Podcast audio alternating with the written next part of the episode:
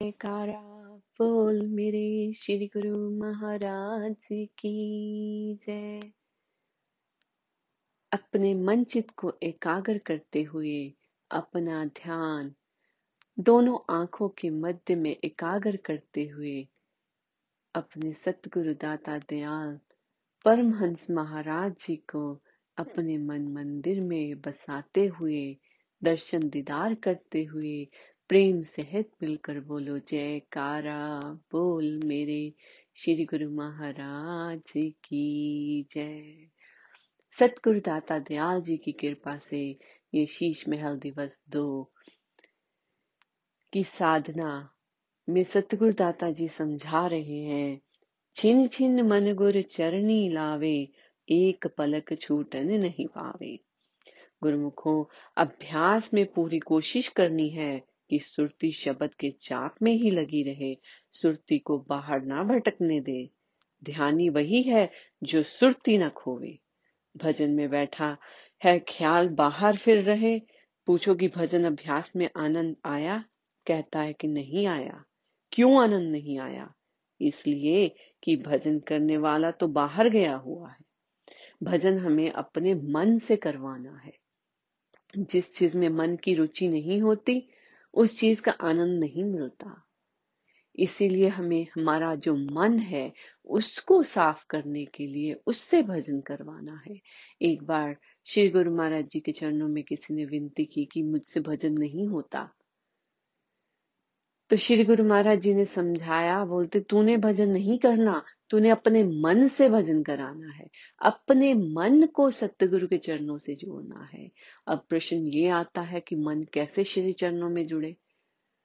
मन को कोई ना कोई रीजन चाहिए, कोई ना कोई बहाना चाहिए।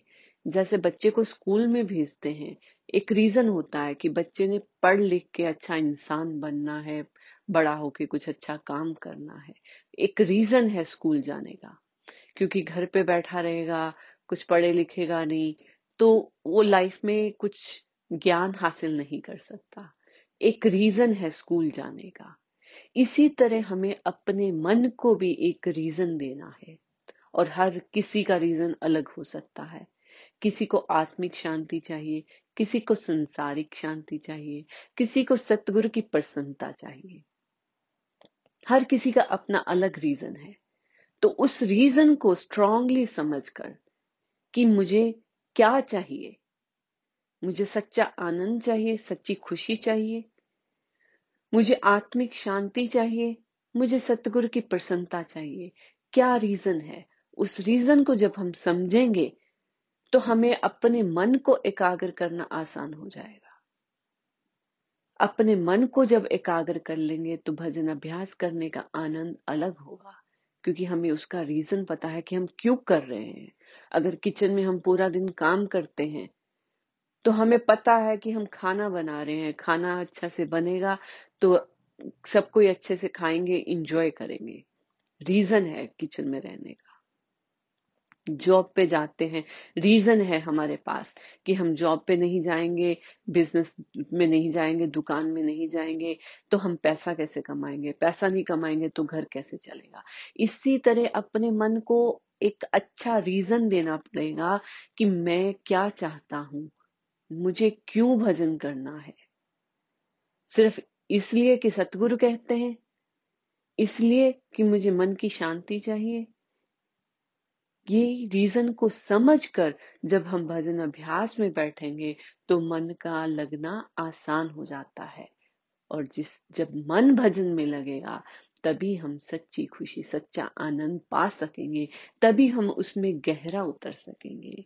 इसीलिए श्री गुरु महाराज जी समझाते हैं, जो अभ्यासी है, उसको पल पल अपनी जाँच करनी चाहिए कि मैं भजन कर रहा हूँ तो मेरा मन यहाँ है या बाहर घूम रहा है।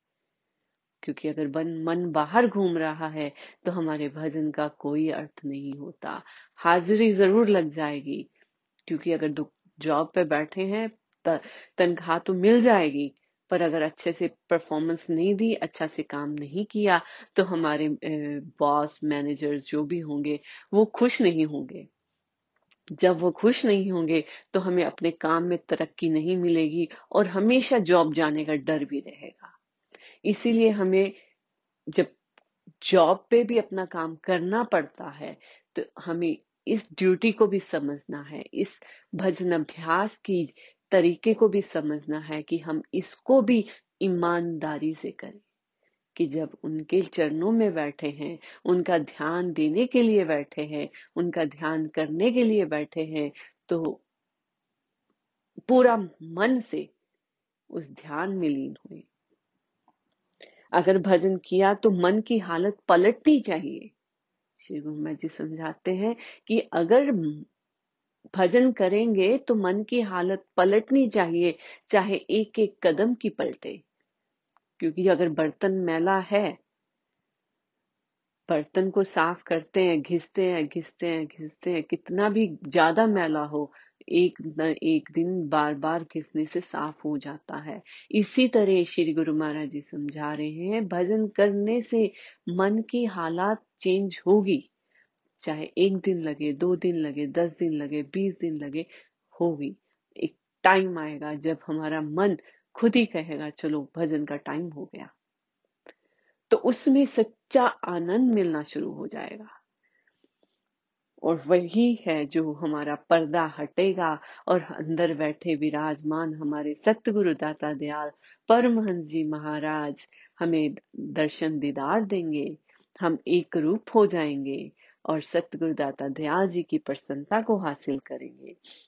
इसीलिए इस नाम के सुमिरन का जाप करने से अंदर का प्रकाश आ जाएगा, जिससे हमें दर्शन होंगे। हमारे सतगुरु दाता दयाल जी कहीं पे भी विराजमान होते हैं, पर हमें घट में दर्शन देंगे। घट में विराजमान हो जाएँगे और पल पल हमारे सहाय रहेंगे। इसीलिए हमें अपना दर्शन दीदार करते हुए, सतगुरु के चरणों में ध्यान लगाते हुए, भजन में लीन रहना है। वही सतगुरु दाता ध्यान जी सतगुरु जी फरमाते हैं, ध्यानी सो जो सूरत न खोवे। जो अपनी सूरत को, अपने मन को एकाग्र करके श्री चरणों में रखते हैं, वही सच्चा ध्यानी, सच्चा सेवक कहलाएगा और वही सच्चा आनंद पाएगा, सच्ची खुशी पाएगा और सतगुरु दाता दयाल जी की प्रसन्नता को पाएगा। इस दुनिया के सुख दुख से ऊपर उठ जाएगा। तो ये चॉइस हमारी है कि हमें क्या चाहिए। जब हम अपनी चॉइस करेंगे, तभी भजन में हमारा मन लगना शुरू हो जाएगा। तो गुरुमुखो, हम सतगुरु दाता दयाल जी के चरणों में यही प्रार्थना करेंगे कि हमारे मन को अपने चरणों में लगाएँ क्योंकि जब हम प्रार्थना करेंगे, प्रार्थना में बहुत ताकत होती है। अगर दुनियावी चीज़ें हमें मिल सकती हैं तो सतगुरु दाता दयाल जी क्यों नहीं मिल सकते? उनकी भक्ति क्यों नहीं मिल सकती?